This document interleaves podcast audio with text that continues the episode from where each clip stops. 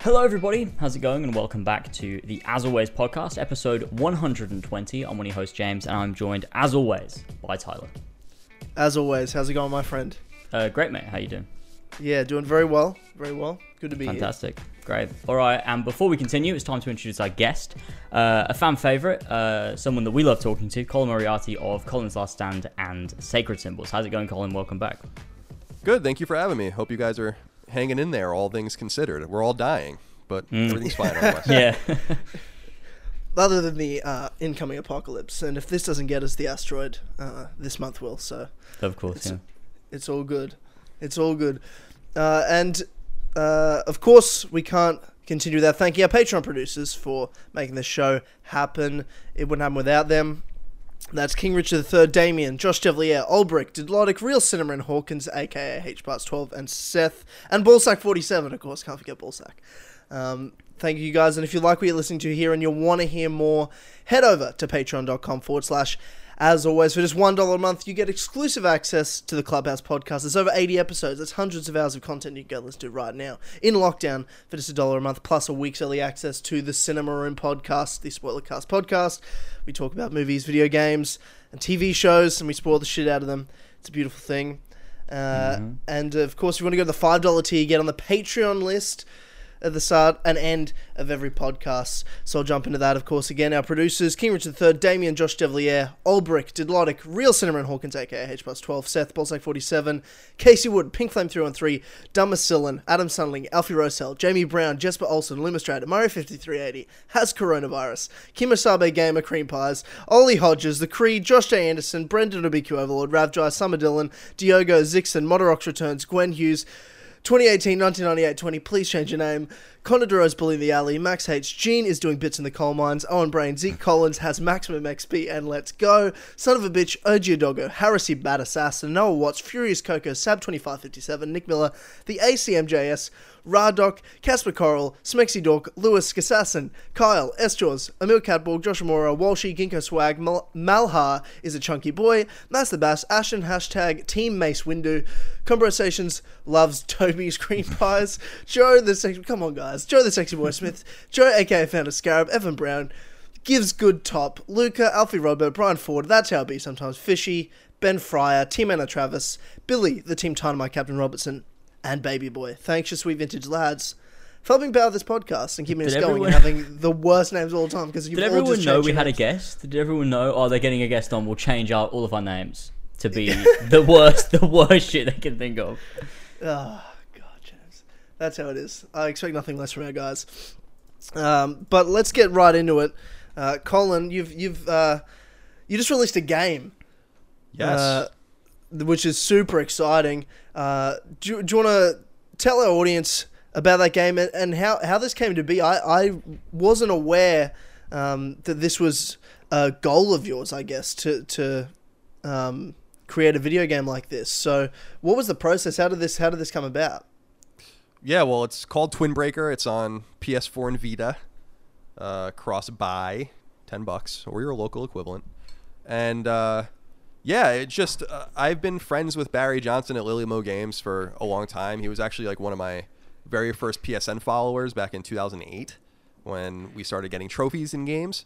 Um, and we've just been kind of in touch briefly here and there. And then he started releasing games on PS4 and Vita uh, in 2018, I guess. And so he just kind of hit me up, and we just ended up collaborating and working together. And um, yeah, I kind of wanted to get involved with him, and he kind of wanted to get involved with me. And I thought that I could bring the writing and maybe some design shop not chops he's actually a great designer that's not what i want to say some design philosophies that his games were missing and that and some marketing because um, it's hard to get attention on any of these small downloadable games and then he could design and create and program these games and we would have a really good collaboration together so it wasn't necessarily a goal that i always held inside but i knew that once the opportunity presented itself it was something that i really wanted to do and it's just launched. Uh, h- h- how do you feel now that it's kind of out there in the world? Because it's a different feeling, like uh, marketing something,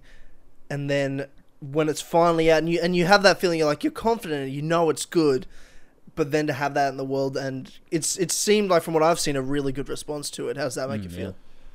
yeah, we're happy to have it out there. It's cool to finally see what people think and get a lot of feedback. I think we've patched the game like four times to just um, deal with like really. I think three of the patches were before the game even came out to just deal with really minor issues with the trophies and some other stuff. Um, but we're learning as we go, and we're happy people enjoy this kind of weird mix-up that we've done with uh, Brick Breaker with a story.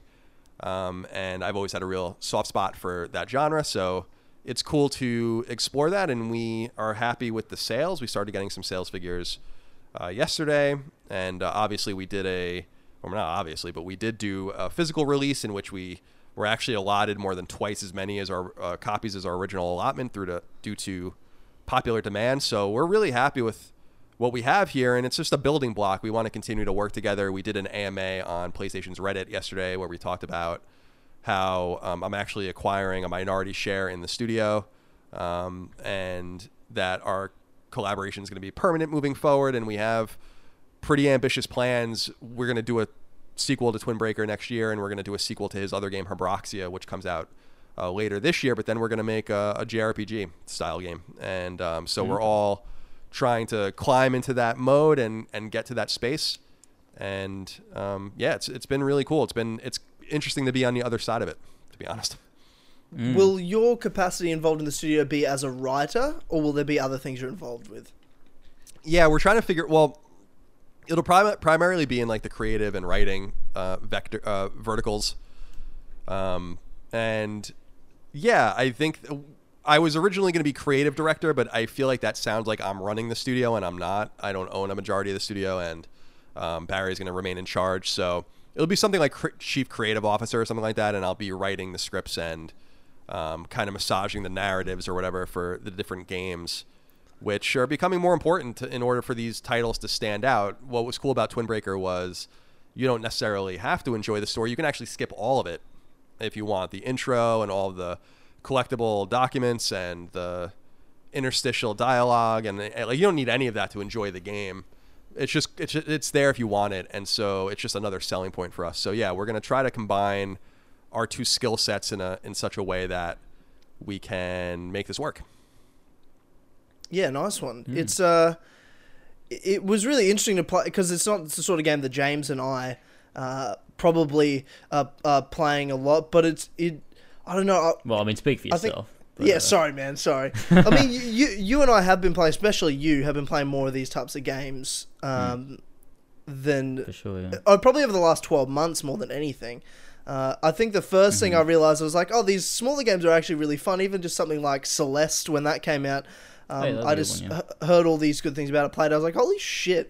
These smaller games can be pretty incredible. And to have something like Twin Breaker, have the Brick Breaker style game with a story is an interesting touch. And as well, I said this on our last episode of the podcast that um, just before the game came out, because I had, I'd, oh yeah, I'd just finished at that point.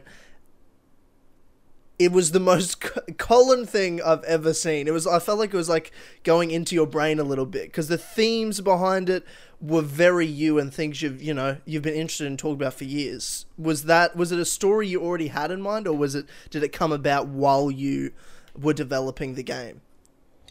I actually, when we were developing the, when he approached me, when Barry approached me with this idea, because he originally had approached me with um, a brawler, and we had a demo for it that we were messing around with, um, and we decided to go in this direction instead to make something a little smaller and more bite-sized. And so I had this idea of like how I can give context to a brick breaker, which was some space theme, which a game that this our game's based on a game called Arkanoid from the 80s, which I really love. And there are little interstitial story scenes, not very much, but in that game, and it takes place in space, and you're like a spaceship and shit. So um, I knew I wanted to have something like that, but basically the um, the bricks in the game are pieces of lost spaceships, and I knew that I wanted to do that, and then I kind of locked in later on the political ramifications of how this all happened on Earth. And it does play out the way I wish the future would go in some way, not with World War III, which is what the game um, revolves around, but in terms of a, a peaceful um, and neutral United States that looks towards the stars instead of looking towards fighting others and kind of it, the game's themes are supposed to be anti-war, and I don't know if that comes through or not, but it was it, that's something that I wanted to put out there is like look at these amazing investments we've put um, in the game into space travel and finding other habitable planets because everyone's fighting and killing each other here, and look what we can do if we just work together, and then look at how skeptical this alien species is of is of us because of how we've been treating each other, and so it's not necessarily the story I've always wanted to tell, but it's the story that I think made the most sense. And with the collectible documents, especially, I'm able to flesh out basically 300 years of history in 40 documents by just giving people a little bit of insight into the state of the world leading up to the events of the game. So, um, yeah, I'm, I'm happy with the story. It's it's cool. Some people don't like it. Some people think it's a little heavy-handed or glib or whatever. That's fine. Um, but what was most important was that the game is fun, and I, I think the game is really fun to play, whether or not you want any of the context around it. Yeah, I mean, I really liked the game itself. For uh, I mean, the story as well was one of the things that drew me to it. Is with brick breaker, brick breaker games and things like that, you don't normally get, you know, a huge story. And with things like platformers as well, like uh, one of the things that was great about Celeste, like Tyler brought up, was that it had such a, I don't know, a compelling story. And I think uh, Twin Bre- Twin Breaker has this, has this sort of, I don't know, sort of like an aura about it with with the story that draws you in as well. Like the gameplay is really satisfying and fun to play. Like when I was streaming it, I did it for our uh, Patreon uh, exclusive stream in March. Um, played through the the main story, and it was um, it was you know the gameplay is great. I had there were some moments where I was losing my mind over some of the levels because I couldn't I couldn't I couldn't do it. Maybe that's because I'm bad at 30 games. getting Um, the getting the uh, documents on 39 was a fucking nightmare for me personally. That was a nightmare. Yeah, I mean, I'm yet to do everything, but uh, yeah, I had I had some moments where it was where I was struggling, but uh, that's sort of you know part of the fun is having that challenge. If there was no challenge, you know, it, uh, you you wouldn't you wouldn't have that fun. But the story as well, I think it conveys the message well. I think it's fun. Um, it's a very interesting story, and have and having both you and Chris as well. Uh, there to sort of tell the narrative and be in it. It was just there was something just very fun about it. I think that um, was there as well. It was very compelling and it was it was fun to just play through on that stream. So I really enjoyed that. I'm yet to go and do do all of the stuff, but uh, from what I've played so far, uh, I've I've absolutely loved it. So uh, yeah, it's great. That's great to hear. Yeah. Um, oh, we've gotten the feedback that a lot. You know, first of all, we I didn't think the game was. I didn't think anyone was going to p- complain that the game was hard, um, and that just comes from. That's our own ignorance. We've played the game so much in making it that we just lost sight of the fact that we know people don't know how to play it. Like the four paddles really blew a lot of people's minds, and Oh my god, um, that drove me is- and- insane.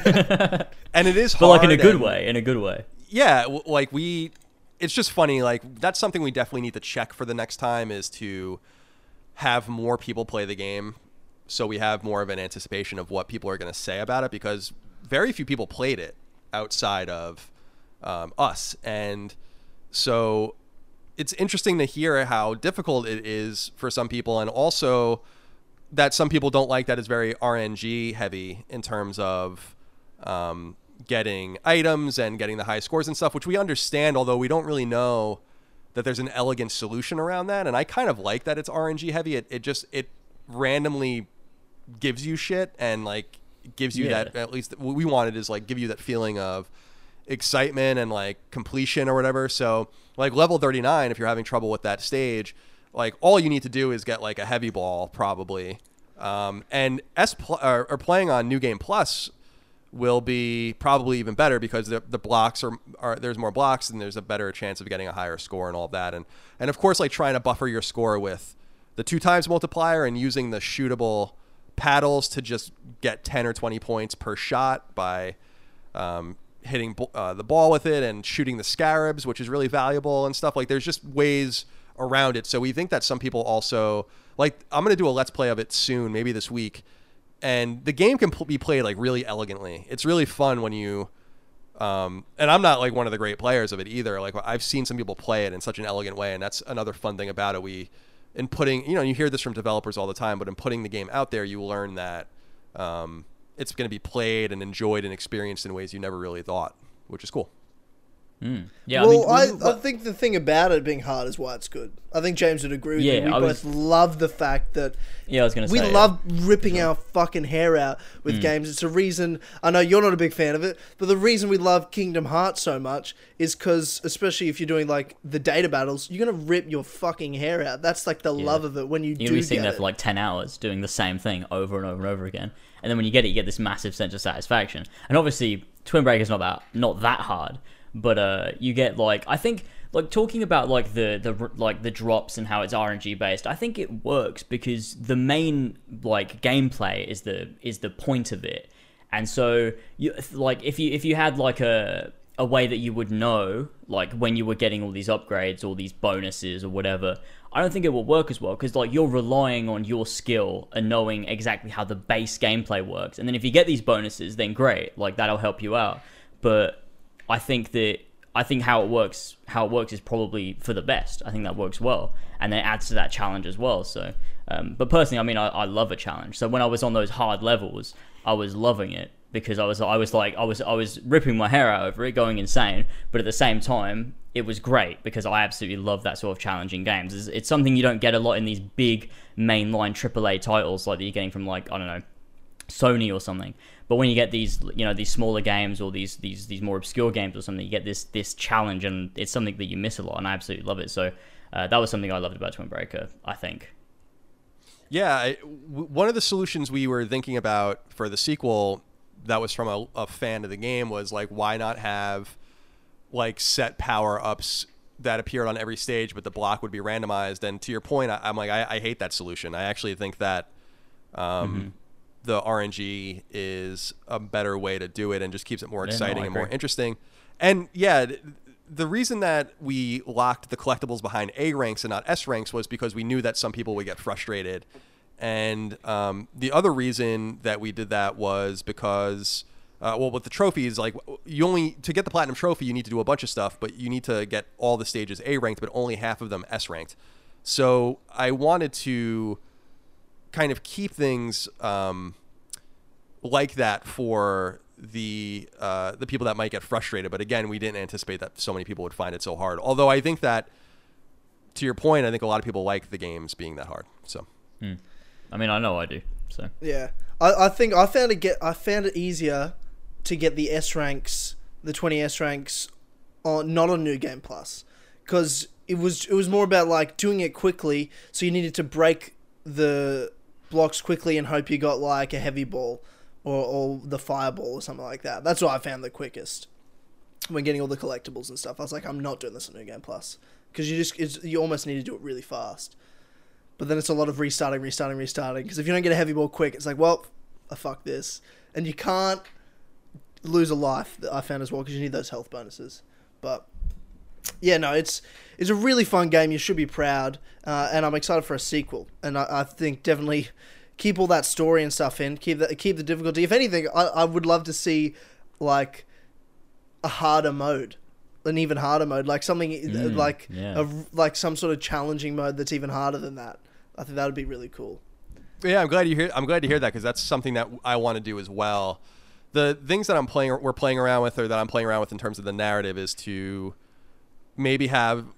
So the game, the first game ends on a cliffhanger, um, and I don't think we're going to do another one after the sequel. Maybe we would, but is to have like some sort of alternate um, routes through the game. So something like uh, Rondo of Blood or something, the Castlevania game, where there's just like different stages depending on the the not the choices you make, but kind of like the characters you find or whatever the case might be. So just having like a few different arcs through the game, I think would be really fun. Uh, and it's something that I think would be something we would want to do and maybe make the game a little longer. And yeah, we'll continue to have the narrative built into the game so that people understand more of the intent behind it. And yeah, we're excited uh, to get it out. But yeah, we have to worry about Habroxia 2 first, and then we'll get into uh, Twin Breaker 2. Fantastic. Cool. yeah, I'm excited. I'm definitely excited. Uh, another thing that's happened recently, Colin, is a three-year anniversary of Colin's Last Stand. Uh, so I, I'd love to know with Colin's Last Stand. Obviously, you've got all your podcasts you're doing, and now you're working on video games as well. Are there any other I mean, it's it's hard to have known three years ago that you'd end up here, especially when you first launched Colin Last Stand. You were focusing on those uh, history videos and, and political videos. But do you now after three years, do you have a sort of vision for where you'd like to see your company go?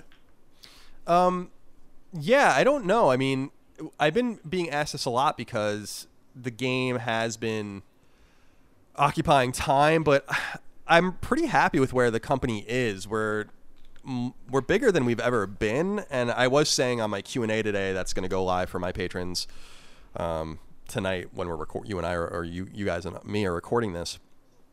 Um, that I anticipate that the company is going to start to shrink a little bit because if maybe substantially because um, the reality is is that a lot of people out there are economically hurting right now and while a dollar or two dollars five dollars a month whatever is, is trivial to a lot of people in times like this it's it's not going to be trivial to a lot of people. So um, i think what's really important and you guys probably feel the same way as entertainers and pundits is trying to take this charge of entertaining and informing and distracting people um, pretty seriously.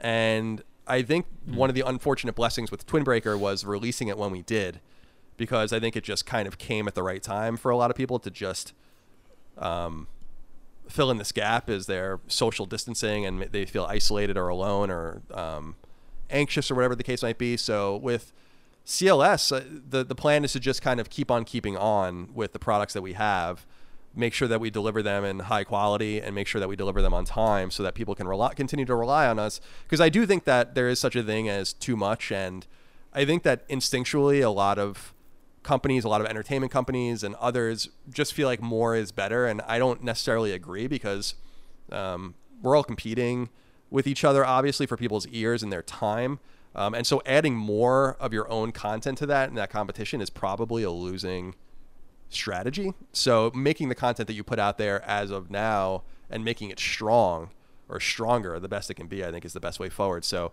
uh, yeah, as Colin's Last Stand enters its fourth year, we're going to continue down the path that we've charted, and we'll probably put a new podcast out this year from my brother that's been kind of delayed indefinitely because of the uh, coronavirus. And in, here in the U.S., obviously, pretty much everyone's getting homeschooled now, and my um, my brother has two kids, so he's distracted with that. Um, but otherwise, yeah, we want to just keep on keeping on and make sure that we like earn the support uh, in any way we can, whether it's in on Patreon or on free feeds, so that people continue to enjoy the content. And when we eventually come out of the under, other end of this, hopefully in one piece, and hopefully with an economy that makes some semblance of sense, we can get back to normal, and that content will still be there for people. What I've actually noticed, I, I don't know, I, you guys might have noticed something different. It might just be my shows, it might just be the nature of it, but traffic is slightly down on sacred symbols the past few weeks, Okay. which is surprising to me.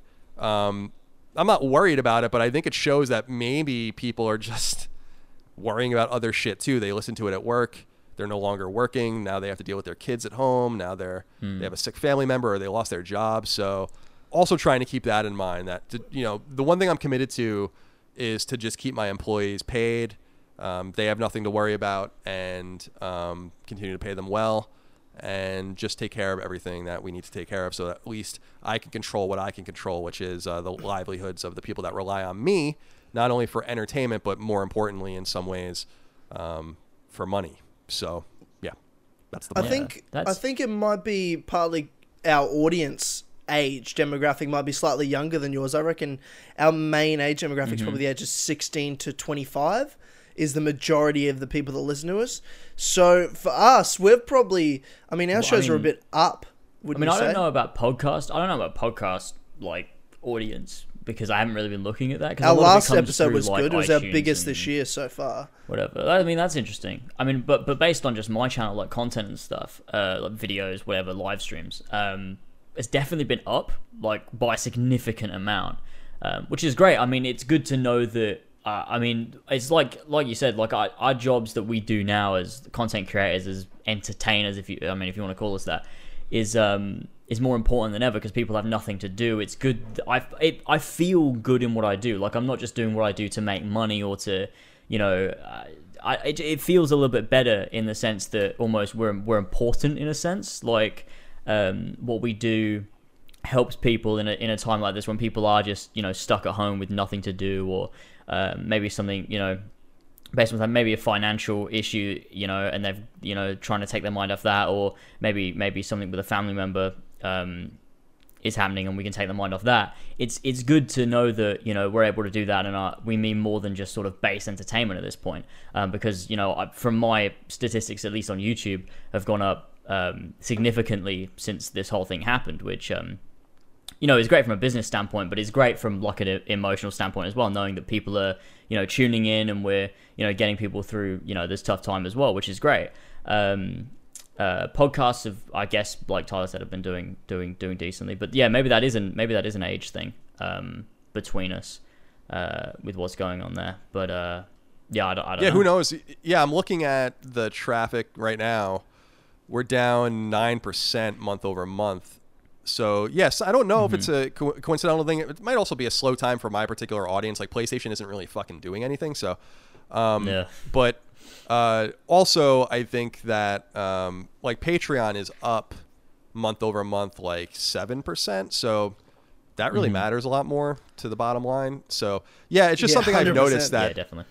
yeah, it's something I've noticed that um, people might be migrating from one platform to the other, but yeah, it's just something I noticed. Like we just got to put the best content we can out there. It'll be there when people are ready for it, and that's like the best we can do. Unfortunately, you know, like I wish that there was more that I can do. I've given some money and whatever, done some things behind the scenes, but it's just it is frustrating as an entertainer but like you said it, it is important to take people's minds off of things as well and art and entertainment i think is uh, is essential right now that's why it's so nice that we have not only twin breaker but more importantly we've had doom eternal and resident evil 3 is coming soon and final fantasy 7 remake and these will be nice meaty games for people to lose themselves in for a little while if they can quiet their minds long enough to do so Mm, yeah, for sure. How are you doing over in the US? Because the US is a, it's it, it's quite a uh, a scene at, at, at the moment, at least in, internationally speaking, from you know news outlets and uh, I know Twitter loves to loves to um, go off about stuff, but you know the US. What what are the numbers now with um, COVID? It's the number one country in the world right now with um, uh, diagnoses. Is that a word? I don't know.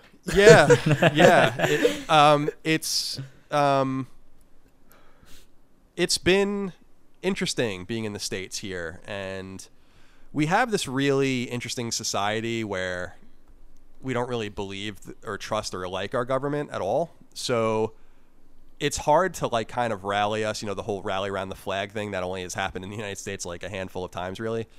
And otherwise we remain inherently skeptical of what federal authority says to us and i think that that has really hurt our ability to react to this um, serious pandemic.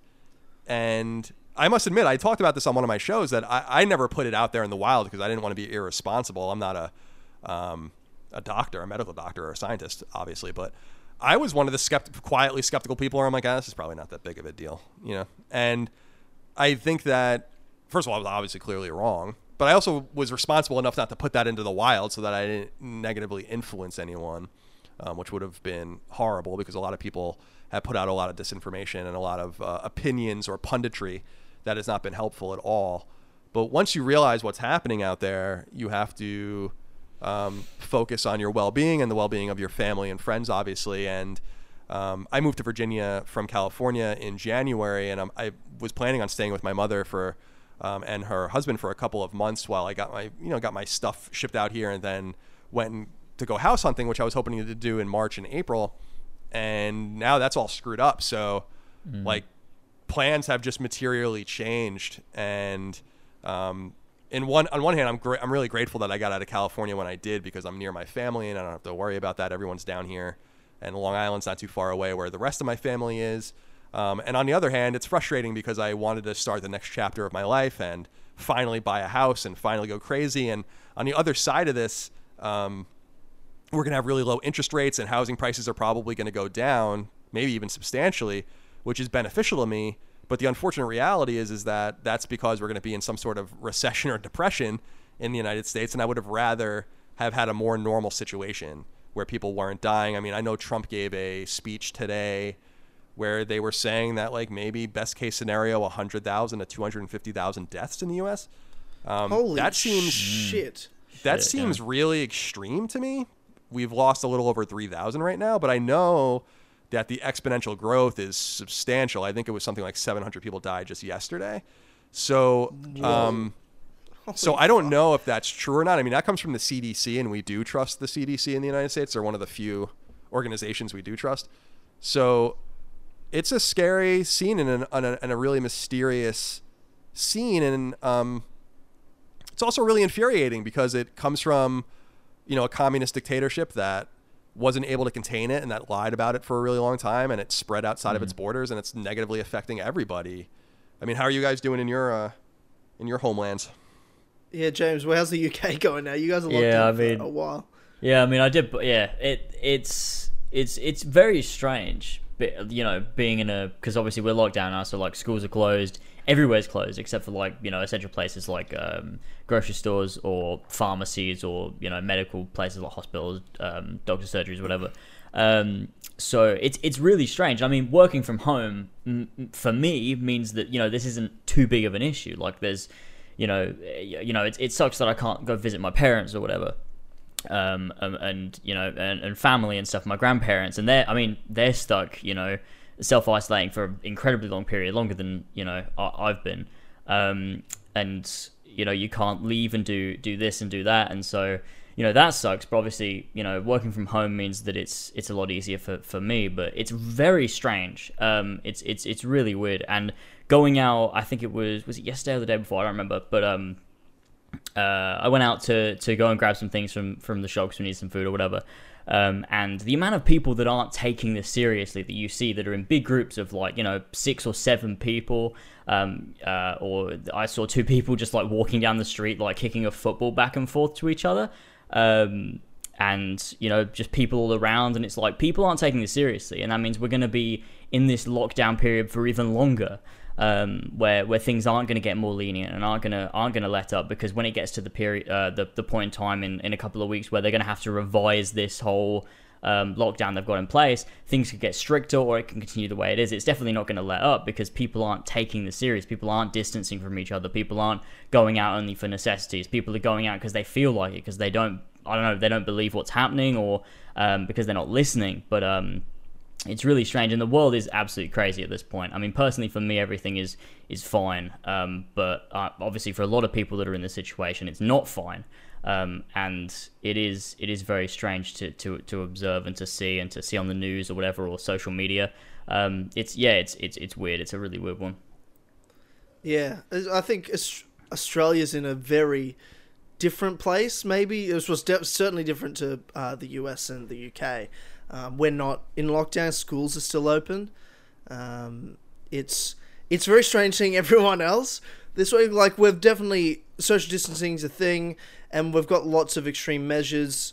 Um, lots of businesses obviously have shut down. Um, pretty much six months of all uh, gathering areas, restaurants and cinemas and bars, pubs, all that sort of stuff are all are all shut down. But you know, we haven't gone to lockdown where non-essential places are shutting down. Like there's still retailers open and you know still most people going to work but certainly the roads are a lot quieter and schools are a lot quieter even though schools are still open our prime minister's pretty adamant about not having to close schools but I mean, our numbers are at this point, uh, you know, who knows where we go, but substantially different to the US and the UK. I think we have four and a half thousand cases, and I think there's in total 18 deaths, and the youngest was like 68 years old.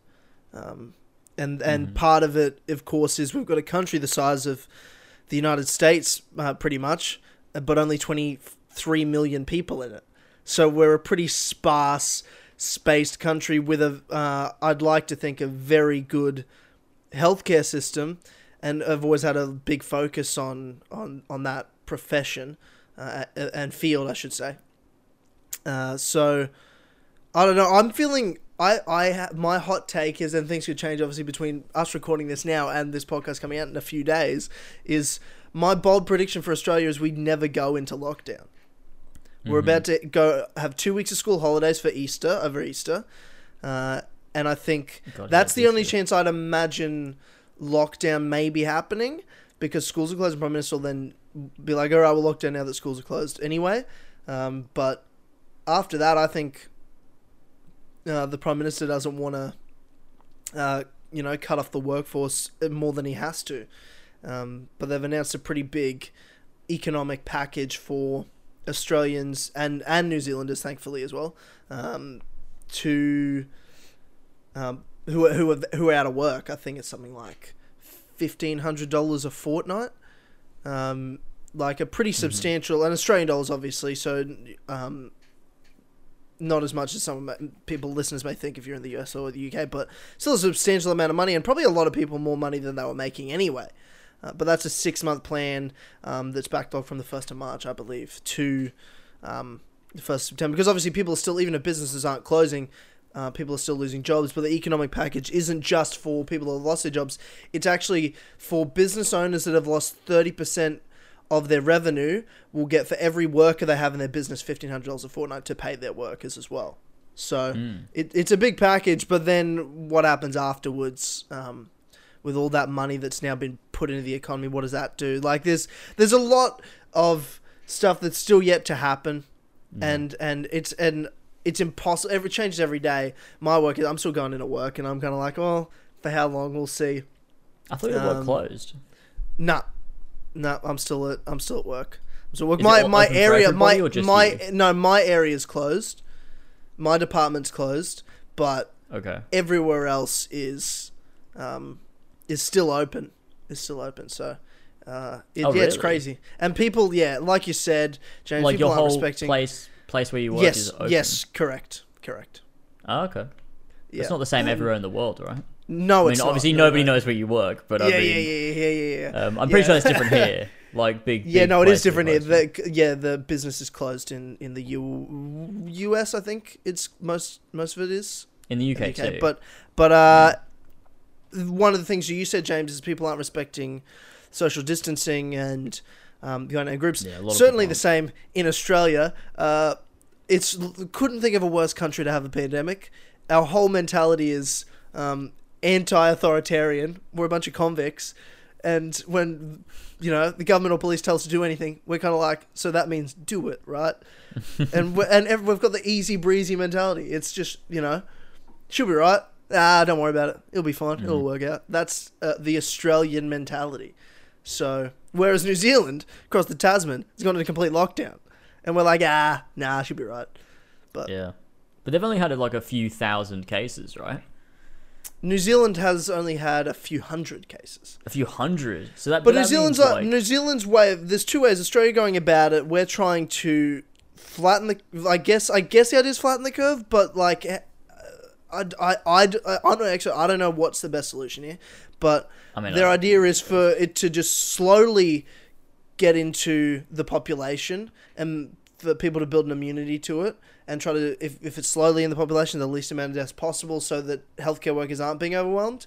New zealand's idea is to eradicate it um, with closed borders. Well our borders are closed to non-australians but they've you know new zealand closed off lockdown everything's sh- shut. But my thing is at some point you're going to have to reopen your borders. And are you going to wait 18 months if we're lucky for a vaccine? Because eventually it's going to come into new zealand again. So i don't know if Yeah. their way is going to work i don't know i don't know colin what do you think what, where, where's your head at with all this how, how do you think this is going to go I don't know. It it, se- it here in the United States, it seems really apocalyptic right now.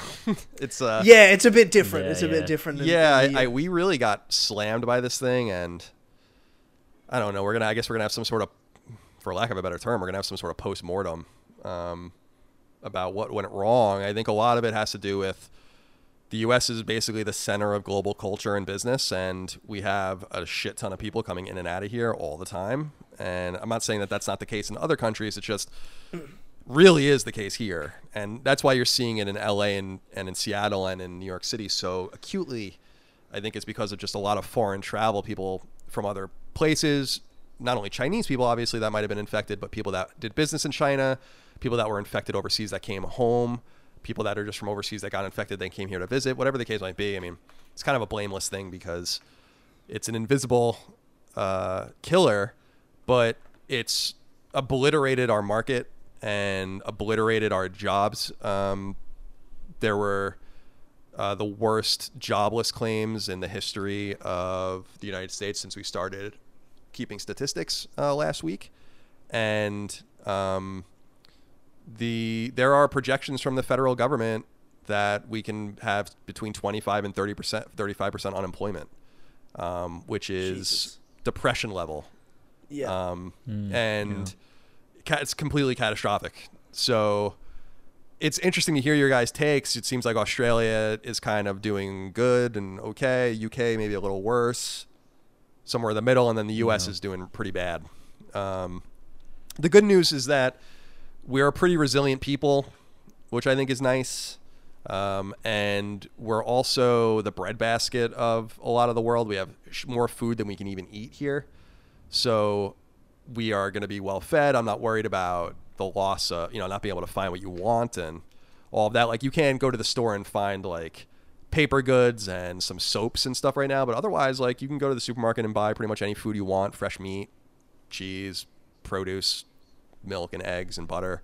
So everything's going to be fine. I think it's just a matter of like and especially in the social media era, it just kind of is unfortunate because you don't really know what's true and what isn't, and what um, kind of trends are going to go and what kind of trends are going to fall and what's going to end up happening. It just seems like it's getting scarier and scarier. But I I understand that there's not much I can do about it, but to just kind of stay home and not become a contagion myself, not only for the people that are around me, but for other people as well. So it's been a lonely and stifling time. I mean, even for an introvert like me and a homebody like me, just not having the option to go anywhere or do anything is really tough. Um, But I feel a lot worse for the third of Americans that have been completely and utterly decimated by this, um, that live paycheck to paycheck. That you know we've had, I think, um, I mean, really unprecedented things have been happening in the United States that we didn't even think the federal government can do, and probably aren't legal. But I don't think anyone's going to challenge in a time like this, which is like things like suspending evictions and foreclosures in the United States. Like you're not allowed to evict people from their buildings. You're not allowed to foreclose on their houses.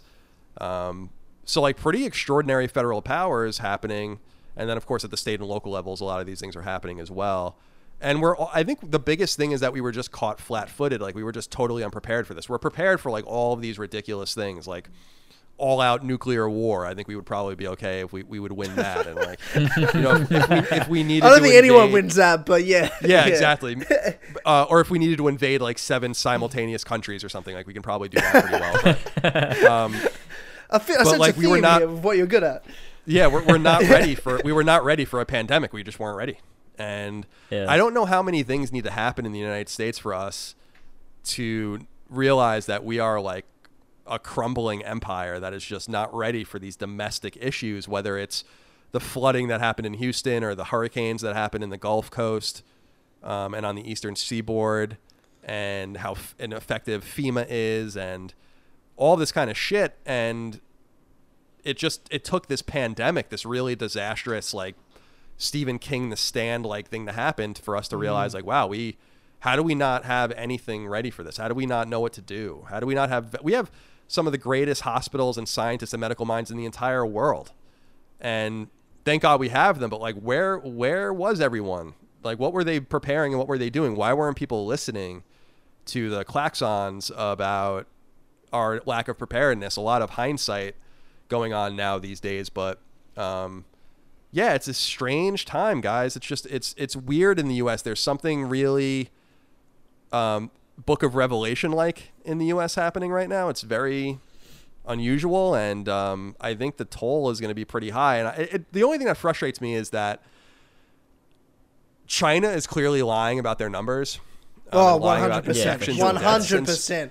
and we're not. So it makes it seem like we're like really like fucking everything up. But I'm like, no, guys, like they're lying, you know? Like they're just totally lying about everything. Yeah, Um, do you think? I mean, do you think that's part of the reason why the rest of the world was so unprepared because of where it came from, and China not wanting to let anything get out, any information, Like if it came from their the US. Yeah, like if it originated in the US, Um, not that people in the US eat bats or whatever, wherever it came from, but like, do, like, do you think if it came from somewhere like that, the the the the rest of the world might be a little bit more prepared because you know China were trying to cover this up, um, almost in a sense. Um, is that is that a you know what what are your thoughts, both of you? Yeah, I mean, it's all about first of all, it's about cultural relativism in a lot of ways. Like, I have no problem with a society eating pangolins or bats or whatever, um, if that's what you want to do. I mean, that's that's fine. It's more about the condition of the wet markets. Um, that like there's just all this intermingling of blood and getting into people's wounds. And i was saying because i was reading recently just happenstance before this even happened i was reading about aids and about um, patient zero and like when they think it jumped to humans. And apparently it happened in pretty similar conditions in africa where there were these wet markets with bushmeat um, being prepared and it was all this intermingling. And before you knew it like i think in the 1920s or 1930s aids had started to kind of enter sli- silently and quietly into the society through the conditions of these um, wet markets there, but it's not 1925 anymore.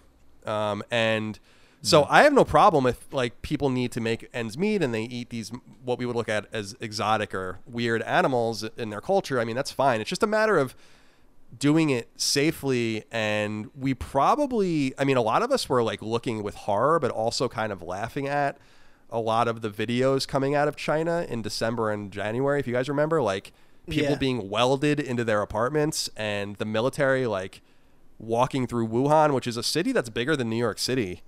Um, and no one's on the street and shit. And we were all just like, what the fuck? But we didn't really realize that was like their totalitarian way of like being like, oh, Jesus Christ. Like, this is a serious thing. I don't believe in the conspiracy theories that like it was made in a lab and it got loose or whatever, but it definitely does come from the. They have to take responsibility as a society for this. Um, and I tweeted out yesterday that like I think that there should be reparations and restitution paid um, to all of the world's countries, whether it's in debt forgiveness or whatever, because this did originate with them and they didn't stop it. And this kind of stuff could happen anywhere. I know that like Lyme's disease happened, you know, not that it's like a contagion like this, but that began in Connecticut, you know, and um, which is a northeastern state here in the United States. And I would assume that if something like this happened here, we would be a little more forthcoming with everyone about what's happening and why it's happening. And um, it's just it's unfortunate because from a domestic point of view too, when we tried to shut down the borders and shut down travel from China, which we eventually did, you know, Trump, to his credit, was called racist and bigoted and all this kind of stuff, but it ended up probably being the right call. So it's a really complicated issue, and it seems like a lot of different societies are dealing with it differently. But um, because of the large nature of our country, we have a big landmass. We have basically 50 republics in the landmass that are kind of s hmm. semi self regulating. And we don't really know how to deal with something like this. It's not something we're prepared for. And it, I hate to say it, it kind of gives, if, if someone wanted to invade the US or take us down, I mean, this is kind of, I'm not saying this is what's happening, but this is kind of like a harbinger of like what can be done to us and um, how little we can handle it because we're just, we're not a totalitarian nation. We don't have the instincts for um, social contract and stuff like that. We just don't, we don't grow up like that here. And so that's good in a lot of ways, but it's bad in ways like this. And I hope that once we'll make it through this, obviously, and once we do, we, we have to just be more prepared. But you know, they're talking about they've already passed a two trillion dollar stimulus bill, and they're talking about four trillion more. I mean, we're we're we're going to be running a debt somewhere in the line of twenty five trillion dollars, which is um, like six and a half times what the United States spends as a government every year. So we're in bad shape, and it just I, I know it seems dramatic, but it just feels like it's the end in some way. And I don't mean like the end in life. I mean at the end in like Of a the chapter. status quo or like our country, you know, as we know it. it just it doesn't seem sustainable. It seems all fucked up right now. Yeah.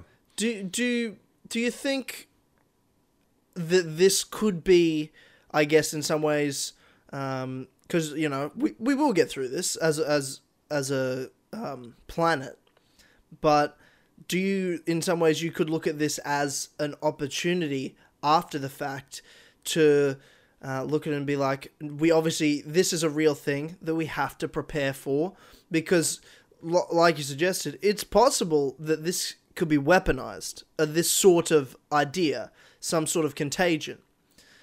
Uh, now, it, do you, could it be that sort of opportunity, especially because I guess I mean in some ways w- we're lucky it isn't more deadly than it is. It could have been worse than this. It could have been something worse than this. Yeah, definitely. Um, we in the United States, we can't use our 500 million guns to deal with this problem. you know, it's hmm. like we, no one's ever going to attempt an invasion of the mainland of the United States because we'll all fight.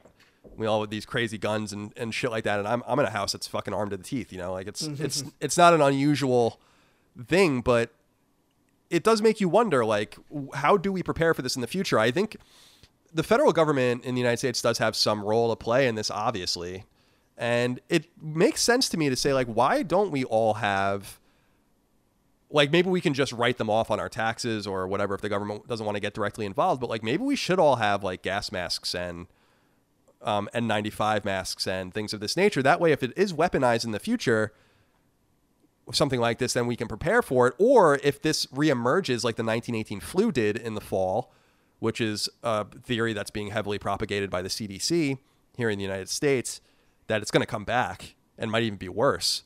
That like we can like go about our our lives wearing looking like psycho mantis, I guess, but at least being able to like go out and live lives and not necessarily have our economy so disrupted. Because what this really shows is like how tenuous our economy is. Like and that there's no moral hazard involved in this. I was talking about this on my Q and A.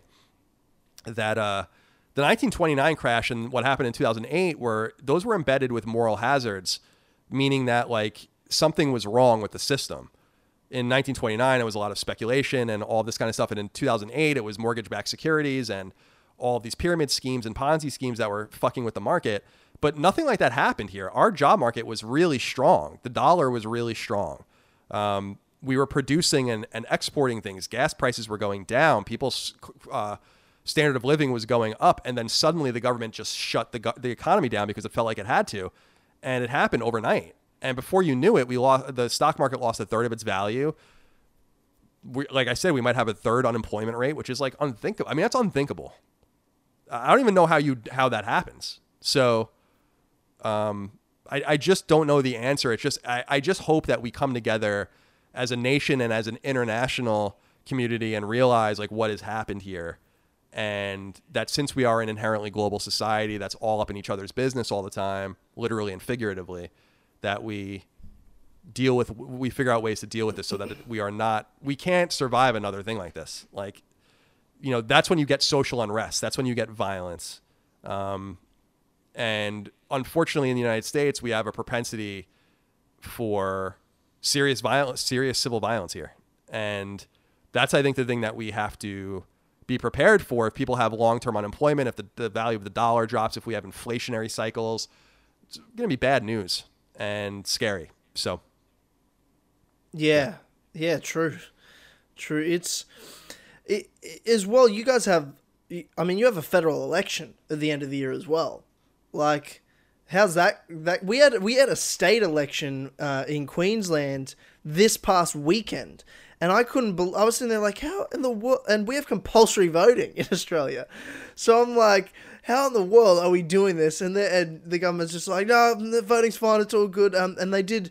Um, do early voting for uh, the week before, and they were open from not uh, from 7 a.m. till 9 p.m. every day, and I went and early voter, But we had the biggest um, non turnout um, in state history for voting. And and I'm just thinking when I think of the US, you've got a federal election with um, you know a much much much bigger population than us.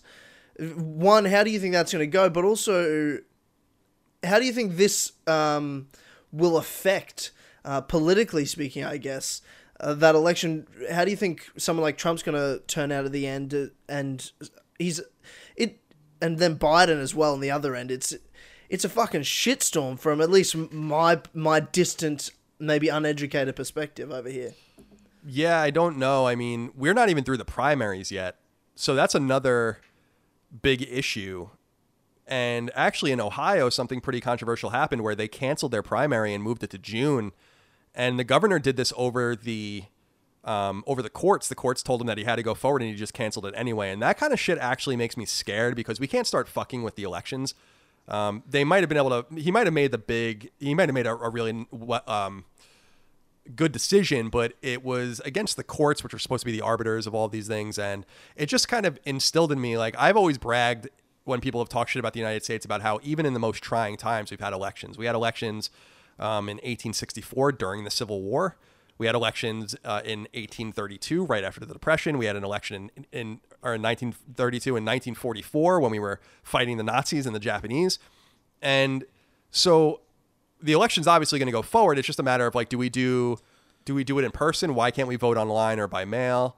Um, and as far as Trump is concerned, um, I would never count him out, but and I thought that he was actually a favorite until about a month ago to win, especially against Biden or Sanders. I think Yeah. he would wipe Sanders out too. But um, I can't imagine he he survives this. I, I just I, I don't know that it's necessarily all his fault, but everything he was leaning on was economic, and now the economy's fucked. So he has really nothing to point towards, and I think a lot of people are going to be eager to just go back to normalcy, which is Joe Biden's whole shtick. And um, I would be comfortable voting for Joe Biden. I think it's just I just want to see how it all shakes out and who his running mate will be, uh, Biden's, and then who the third party candidates are or whatever. So yeah, the election's in November, but we have we don't even have nominees technically yet because the primary hasn't even finished, and um, it's it's clearly going to be Biden and Trump, but I don't know. It's just I, I get a little nervous just about our propensity to succumb to structures of power during times like this. I'm not saying people should go out and vote um, and get sick, but I don't, I don't know what the right answer is. But it, it does make me a little. It, it is a little nerve wracking. And if I were Trump, I would um, I would pretty much understand that things would have to go really dramatically well for me, or this is going to be the, the end. Because um, whether he deserves blame for it or not, and I think he deserves a little bit of blame. I don't think he deserves all of the blame. Um, the reality is, is that his whole thing was the market. His whole thing was the strength of Wall Street, the jobs, and uh, the cost of living, and all of that kind of stuff. And that's just all fucked now. So I don't know. I, I don't even know what he would run on at this point. Like I, I'm actually kind of curious to see. It's like how do you, if we he's do gonna, into he's a gonna, he's gonna, he's gonna run on offense by, he, like he'll run on nothing but discrediting Biden. Like I mean, he's I gonna. can't see Biden winning, to be honest with you. Like, if, if What- that's who he's going up against, right? Like, based on based on just sort of like the even like just the social media like perception of of of Joe Biden, the way that he's But- just like this uh, incapable, like useless, like frail old man. I feel like Trump is going to take that and run with it, like just absolutely rip him to shreds. And like the people that already support him are going to absolutely love that. They're going to eat that up. Um, but, and but wouldn't that you are say, on the wouldn't fence, I say all these elections over the past few years, starting from the 2016 election, tells us that social media perception probably isn't accurate. Oh yeah, um, for sure. But I mean, just, but go. then, but then that that pushes it even further. So like, because people that are vote, people like Democrats, uh, like um, for instance, on social media, uh, that are that are all for like Bernie Sanders. They're like, I've seen a lot of them. They they're like just totally not for Joe Biden, right? Like, But, the- like, but you no. think they're not? You think they're going to vote for Trump over Joe Biden? They're going to no, vote for well, Joe I mean, fucking Biden. Of course, of course. But the people I'm talking about, the people that are on the fence, those people that are like, I would have voted for Bernie Sanders, but I'm not going to vote for d- Joe Biden. nah, I don't know. Well, I disagree with you. I think. I mean, I cannot see don't Joe know. Biden winning. I genuinely because can't. because you've got Trump at one extreme and Bernie Sanders at the other extreme. I feel like those people on the fence would be much more comfortable voting for Joe Biden, uh, but like your more of a centrist like, run of the Democrat than they. people. Like if you talk about like say, imagine my parents, right, were were American citizens, which obviously they're not, but imagine they were. I I imagine if they were to watch like a, a speech from Donald Trump and then a speech from Joe Biden, I imagine that my parents would vote for Donald Trump probably.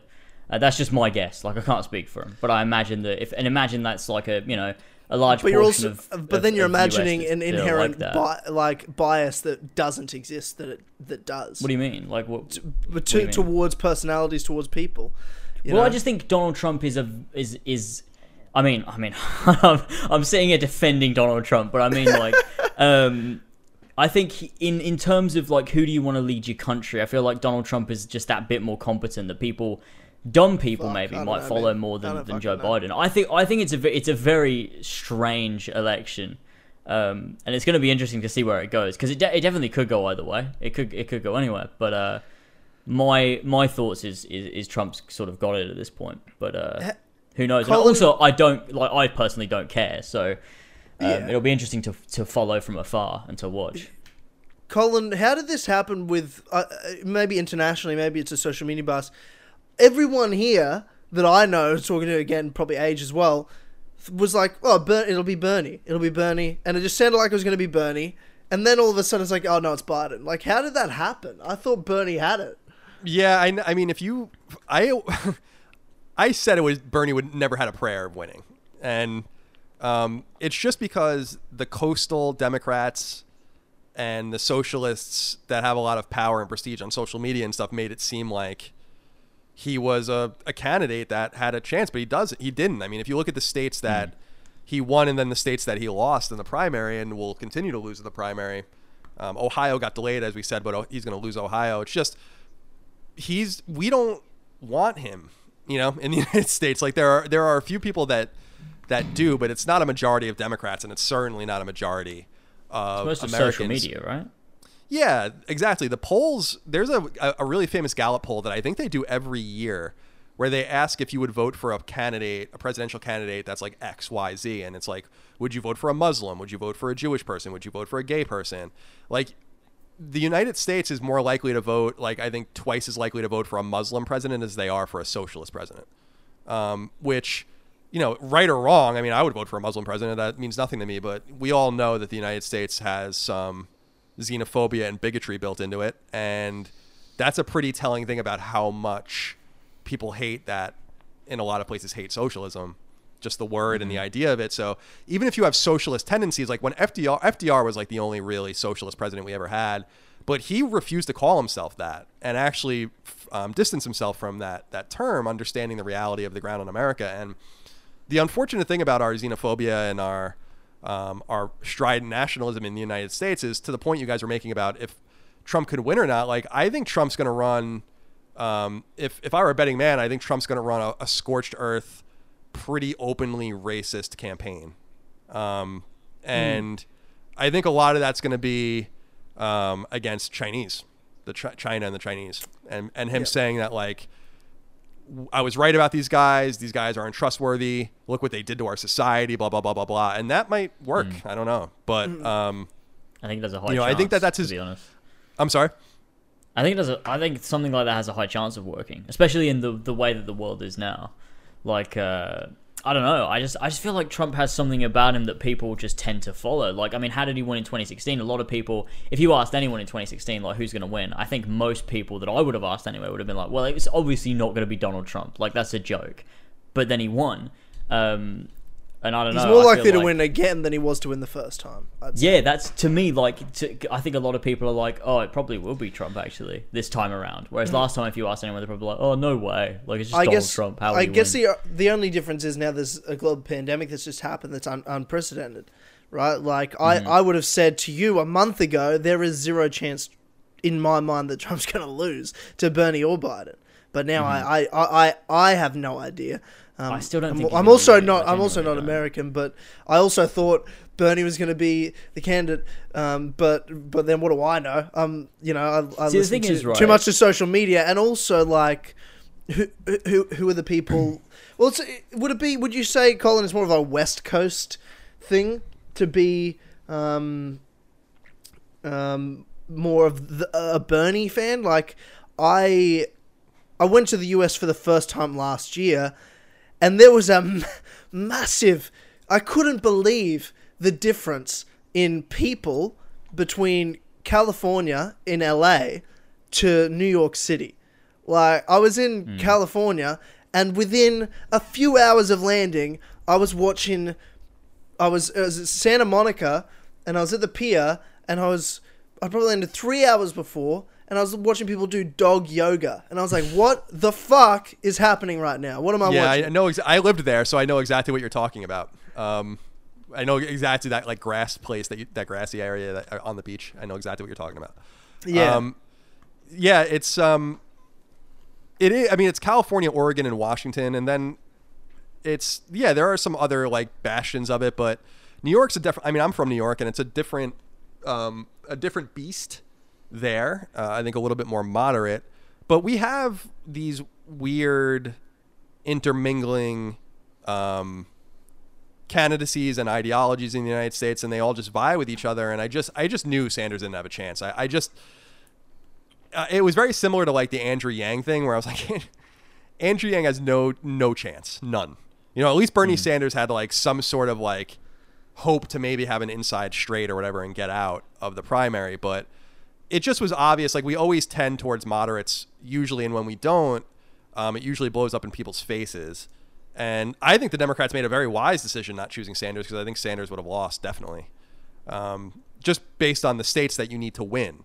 Sanders would have won California and New York, but he's not going to win Pennsylvania or Florida or Ohio or Michigan. I mean, you need those states. So Biden is much more palatable. I would be I would be wary of comparing Clinton with Biden because people actually like Biden, um, and Biden has a connection with a very popular president in Obama, and um, he's just like we call him Uncle Joe. Like he's just he's just even though he seems to be in mental decline, some people think, and I don't know if that's really fair. I don't I don't know. I'm not a neurologist or anything, but um, it's just it's just worth noting that um, he's much more likable. Like he has a much more inherent uh, likability amongst the populace than Clinton ever did. Everyone hates Hillary Clinton.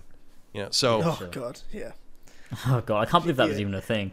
Like Yeah. yeah. to 2016, real weird election. yeah, I can't either. So Um, yeah, I hear you. So weird. Um, but talking about uh, like uh, Bernie Sanders and him running and everything and socialism, uh, we had. I mean, we had a similar thing in the UK with uh, our previous election with um, two times actually. Uh, Jeremy Corbyn, the the Labour, um, the, the the head of Labour.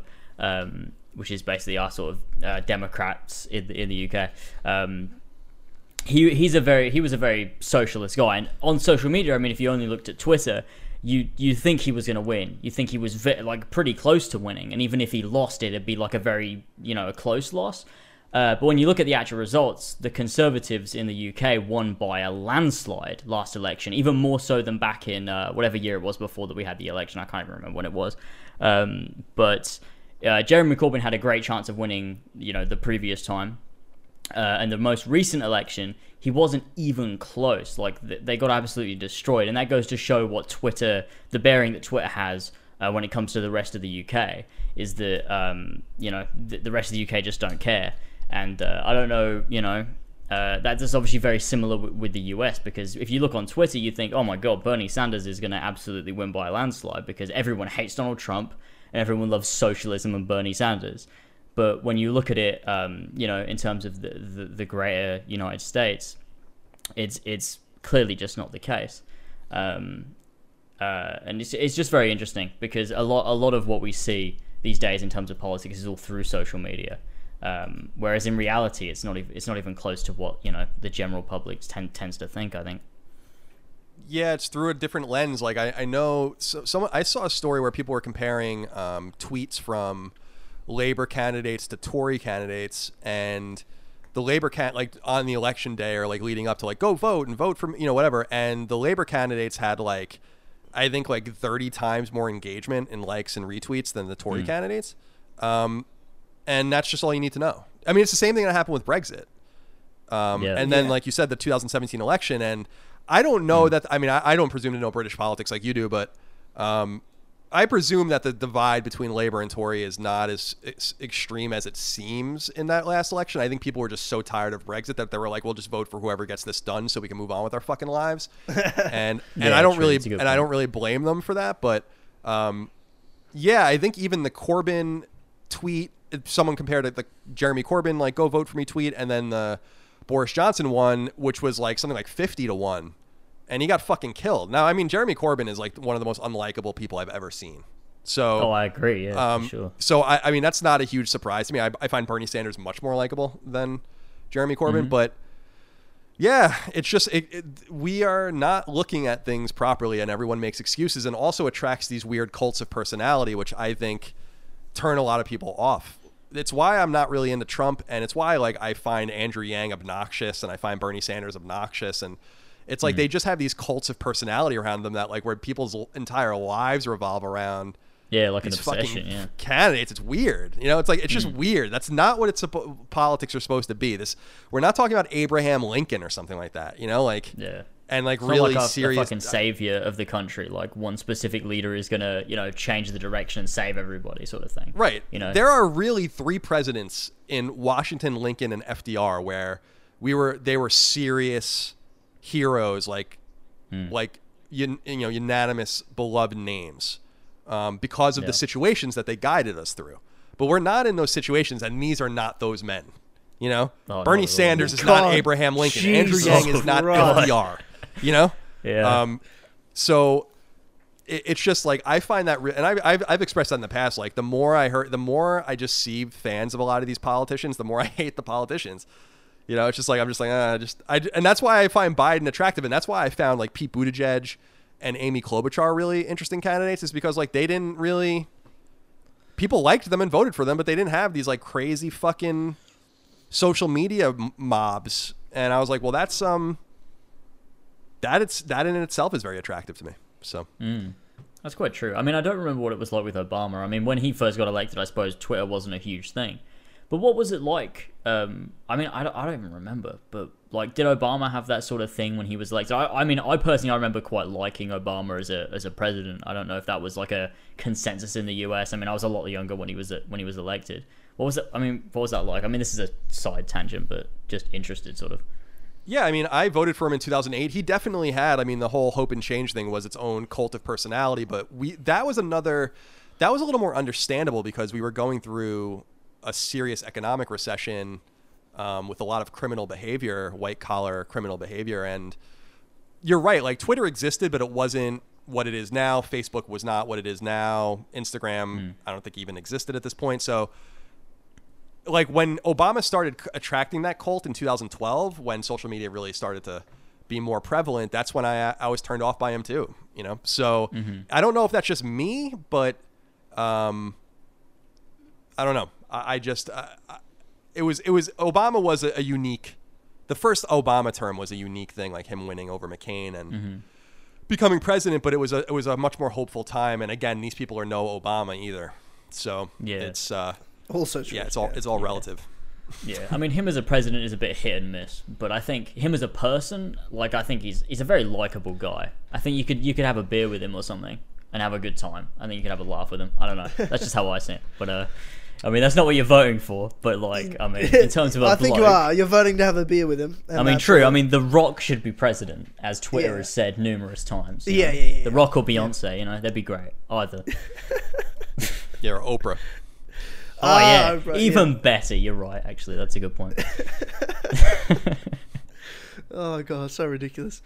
Um, I, I did want to talk about one last thing with you, Colin. Um, totally off topic of this, but um, back in it would have been end of last year. uh, Sacred symbols was supposed to be at PAX, Yes. and and that Oh, yeah. all just went fucking sideways. Um, what I guess from your perspective, looking back on it now, one, what happened with with that um, in your eyes, and and would you ever consider doing any sort of panel at any sort of event uh, with Colin's Last Stand, Sacred Symbols, one, one of your games? At all, would, would that be a thing in the future, or is that now off the table because of what went down, which is so weird, especially you know it's it's not 2017 anymore, where where everyone was quite as I guess sensitive. I feel like people are getting maybe less sensitive in some ways, more sensitive. I don't know, but yeah, wh- where where are you at with all that? Um, yeah, that was obnoxious, and we still don't really know who was responsible for that. I have my own theories on that, but um, yeah, it was unfortunate. I felt bad for our audience because I know that they wanted to see us, and um, we don't really go out to these panels very often or these shows, especially me anymore in my post IGN and post kind of funny days. So it was really unfortunate, and um, I'm open to doing things in the future, but I just don't know that it's a priority right now. And obviously, the whole situ- global situation now with coronavirus has materially affected anyone's ability to do much of anything in person. So who the fuck knows what's going to happen to these shows. E3 has already been affected in GDC and um, whatever the case might be. But yeah, it was it was unfortunate. It was a political hit, and I think a lot of it just comes from like our continued success and our meteoric success in the face of defamation and um, just this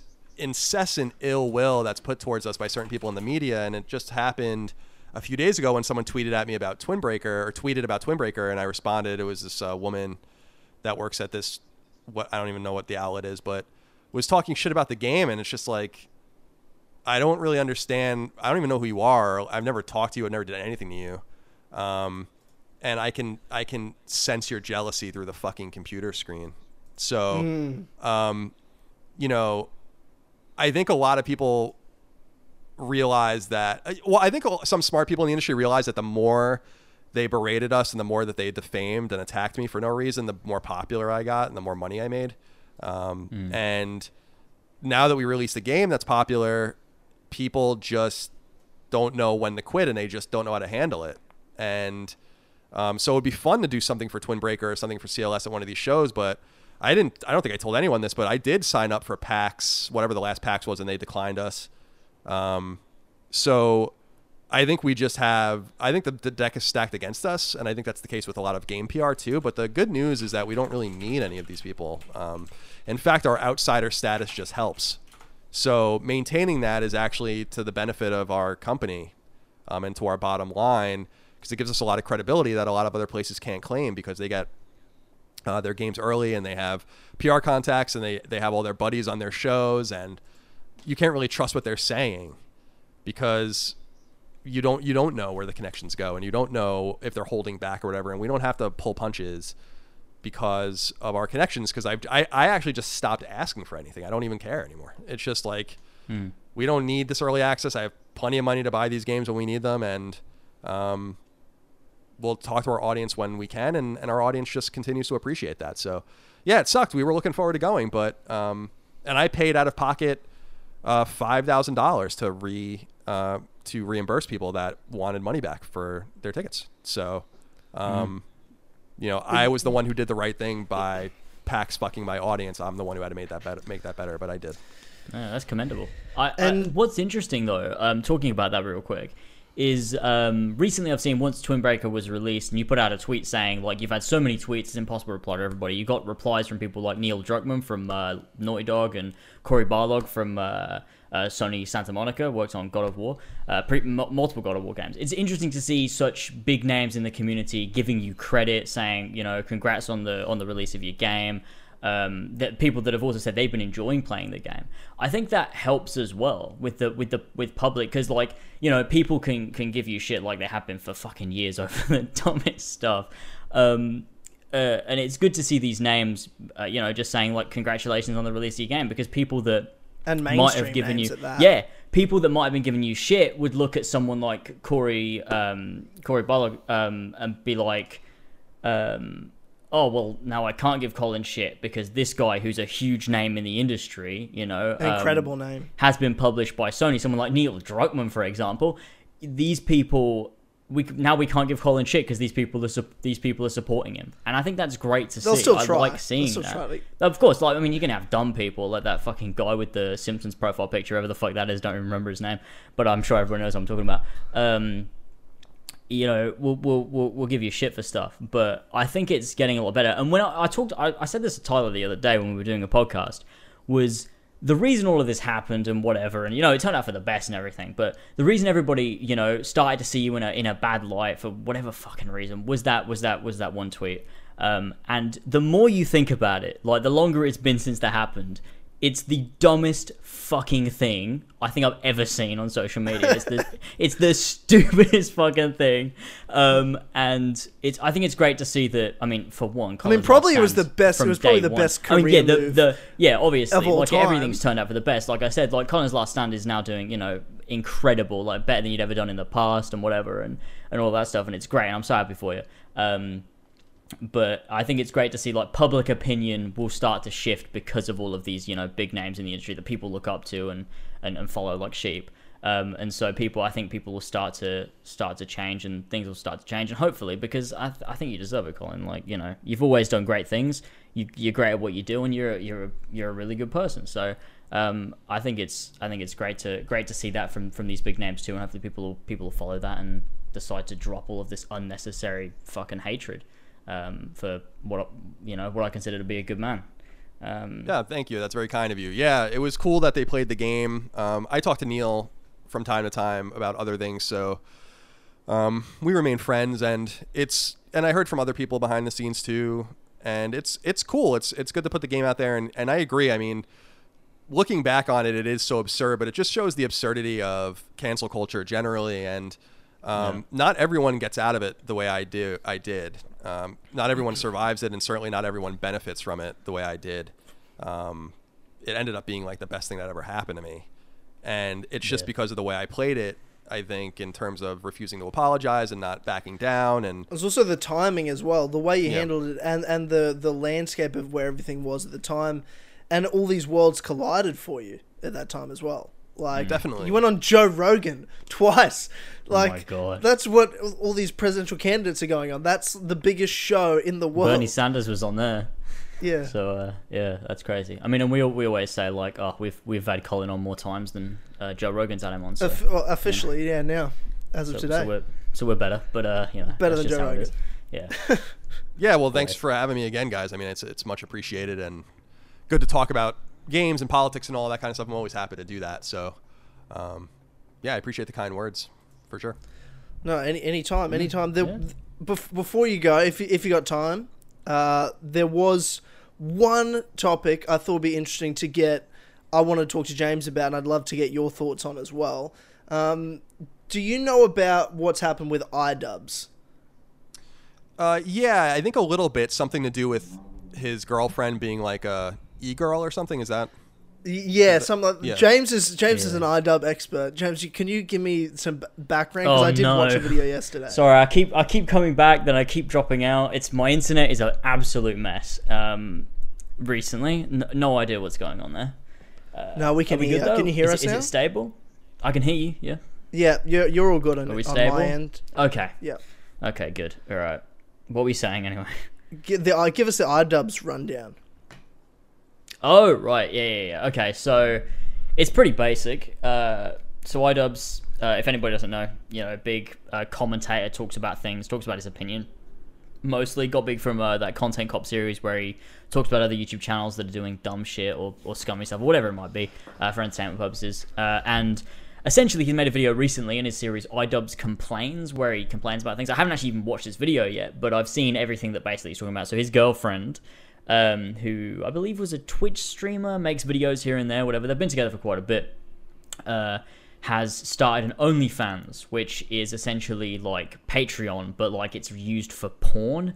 Um, and that's basically what she's doing. Is I don't think she's posting like porn, but like I think she's posting like cosplay and like provocative images. But but you know, it, it's it's all for the same thing. Um, and he made a video about it because she got uh, a lot of shit from people basically saying like, "Oh, but you've got a boyfriend. What's going on? What's happening here?" Because I mean, I think that's a pretty reasonable response.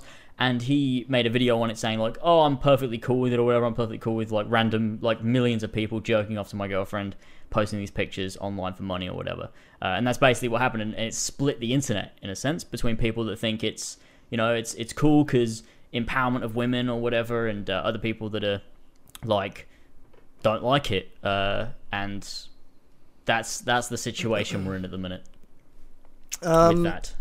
I, I watched his video yesterday. I thought he handled it well. Like I've what he said makes total sense. And and ultimately, I mean, if he doesn't care, why the fuck should I care uh, about what his his girlfriend's doing? Yeah. Um, I mean, people are genuinely upset about it. I don't. know. Well, people are also upset about dumb things. Uh, Yeah, so- I mean, people are upset about it. I'm obviously not upset about it, but uh, I think it's funny. Like, I mean, I, don't- I don't know. I think it's I think it's just kind of funny because I mean I think it would be funny in, in any instance when you you look at like like if I said to you like I don't know if I said to you like oh I'm I'm uh, my girlfriend is posting nudes, and I'm I'm just you know completely fine with people looking at all of that. Would you not think that's funny? I mean, I would, I wouldn't think it's funny. I'd be worried for you because I know you and her very well. So I would be, I might be a bit more concerned about what, how the relationship Sure. dynamics change so drastically that this is happening. Um, but Yeah. I mean, in general, I don't know if I didn't know her and I didn't know you that well, um, then, then yeah, I, I mean, I, if you're cool with it, then I, I'm cool with it. Um, Sure. I think it, I think it's just funny in general though. What do you mean by funny? I just think it's funny. I don't know. I don't know whether it's like this thing that's ingrained in me from like how men should be or whatever. I don't really give a shit about all that like fucking social norms or whatever it is. But I, I just think it's funny because it's like when you see a like a man and his significant other is doing that. I just find that funny. It's like, oh okay, fucking Um, all right. I guess Col- if that's what you're what- into, like cool.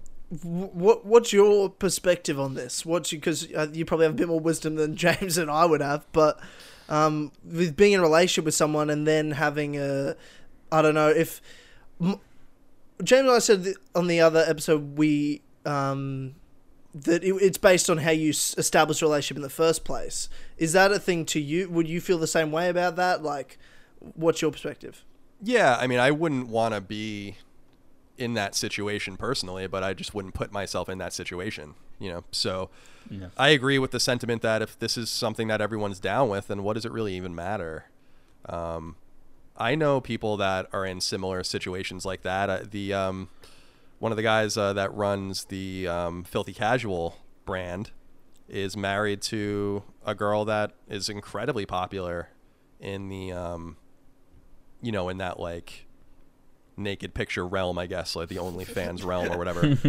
And uh, it seems yeah, like they're perfectly comfortable with that, and maybe they get off on that. I don't know. It's, it's I, I personally wouldn't find that hot in any way if someone No. that I was with was doing that, but um, I've never had to deal with that problem, so it's not something that I've had to confront. But I agree, it's like all about the parameters of the relationship and what individuals want, and if that's like something she wanted to do and he didn't want to, then they both have the right to do that and then not be in that relationship anymore. So Yeah, it's yeah. just weird. People in, inject themselves into all sorts of drama, um, or manufacture it that where the drama doesn't really exist, and um, it's uh, obnoxious. I find it quite obnoxious, just because um, people try to get all involved in my life and a lot of the things, personal things that go on in my life too, and um, it's hard to try to balance that uh, and um, let people in, but at the same time have some sort of boundary or whatever, you know. Um, Yeah. so, yeah, I don't know. I mean, it's it's just not something that matters to me at all. In ter- I like iDubbbz. I think he's interesting. I like Content Cop. I think it's really funny.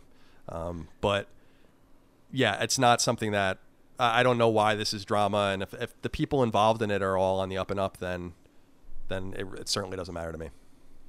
I think the only reason it's become such a big talking point is mainly because of the way that people perceive his girlfriend is that she's just uh just outside of this like irrelevant you forget this whole situation that's happened. But her as a person she seems quite manipulative quite toxic. Uh, obviously nobody can speak for you know They also don't know her, nobody like, has any idea. Yeah exactly. Nobody has any idea. But people love to think they have some idea of what's going on. People love to be involved because their own lives are so boring. People love to think they can get involved and understand what's going on and understand people. Uh, and it just creates this thing and so many people are like that. Like i mean personally i don't care either either way. I still watch iDubbbz content. I still think he's hilarious. I think he's a you know a, a, a great guy whatever. If that's if you know I, I don't give a shit what he does in his relationship. Um but I also still think it's like I still think you can make jokes about it if you want to. Um, I don't think you know these people that are genuinely upset and are like, "Oh, I've lost respect for him." Fucking Leafy came back the other uh, today out of still don't know who nowhere to After make a these years, video. I still don't know who that is.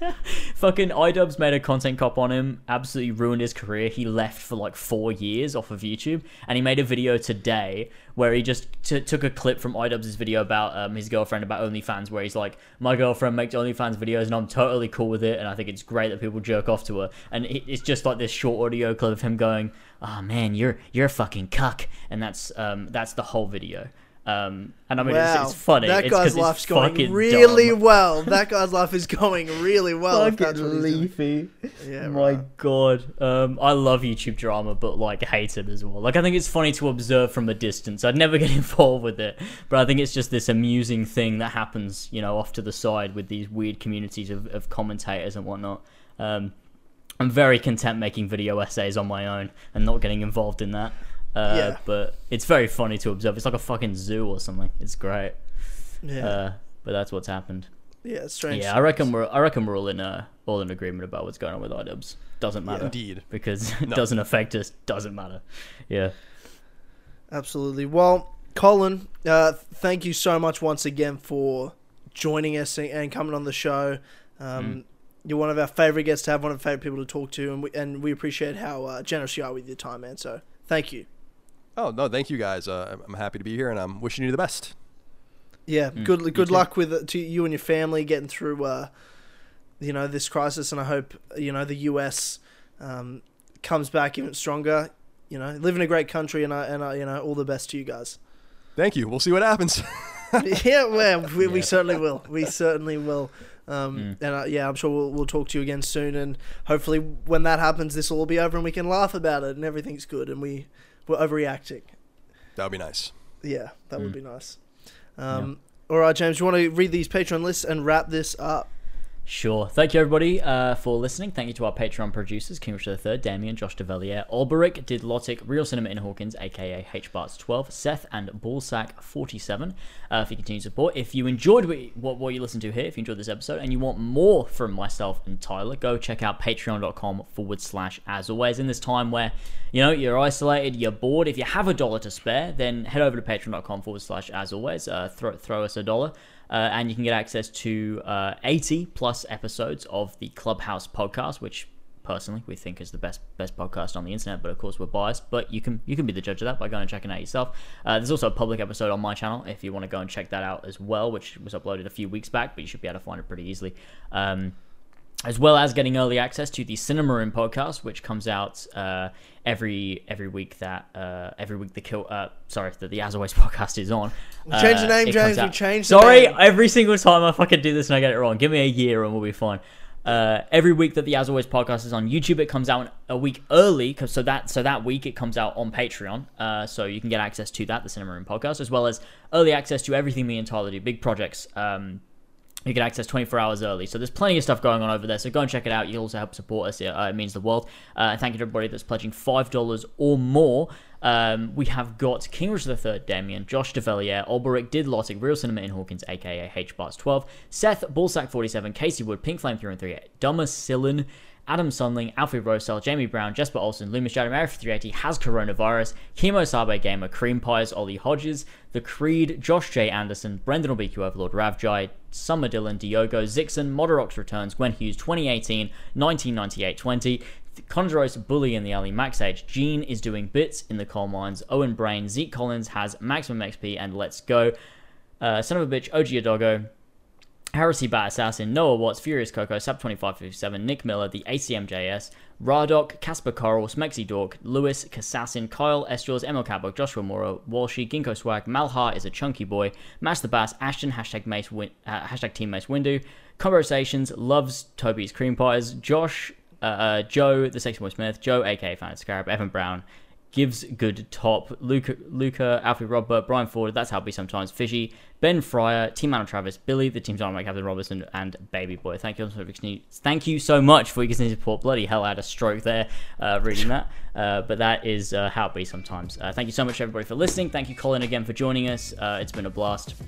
And uh, we will see you all uh, next time in two weeks' time for the next episode of As Always podcast. See you in a week's time over on Patreon for Clubhouse. Uh, and uh, that's it from us. See you later, boys. Catch you later. Goodbye. Goodbye. Bye.